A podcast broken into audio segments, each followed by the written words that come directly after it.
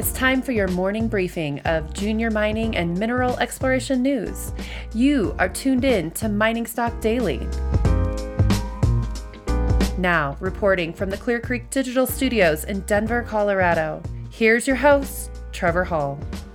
Greetings, everybody. Welcome to Mining Stock Daily. This is Trevor Hall, your host, reporting from the Association for Mineral Exploration Roundup Conference here in well, cloudy and overcast Vancouver, if you can believe that. Today is Tuesday, Janu- January 21st. Happy to be reporting uh, from the hallway outside the exhibit, uh, exhibit hall. If you are attending the Roundup conference this week, please stop by to the table and say hello and introduce yourself.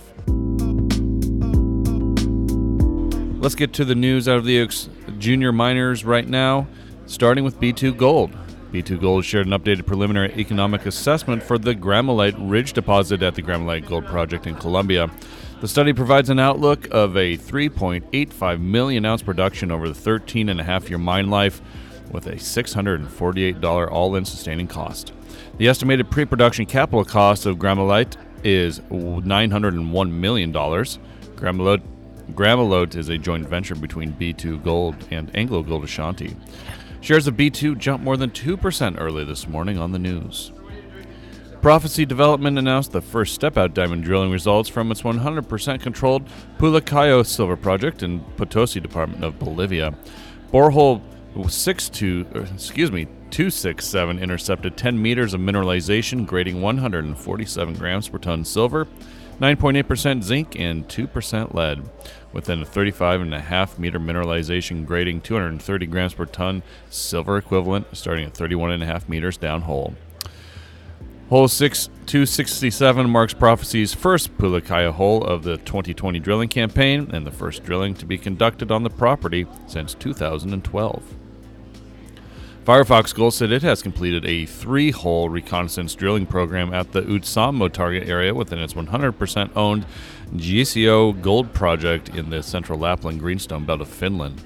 The drilling tested 180 meters of strike within a 5 kilometer corridor of complex faults and shears that are believed to represent a section of the Sirkka shear zone. We'll be sure to share those results with you once they become available. And Group 10 Metals says it hit 399 meters of 0.25% total nickel equivalent, consisting of continuous palladium, platinum, gold, nickel, copper, and cobalt mineralization from surface in the camp target area of Stillwater West in Montana. Camp is one of the eight multi kilometer target areas across the 25 kilometer Stillwater West project that have been identified by Group 10 as having potential for bulk tonnage deposits. That's a quick wrap here from uh, the Association for Mineral Exploration Roundup Conference today. We got a number of interviews lined up for today and tomorrow, and we'll be sure to release those. And again, if you are on the conference floor, please drop by the table and say hello out in the hallway. Have yourself a wonderful day. Enjoy yourself out there. Be well.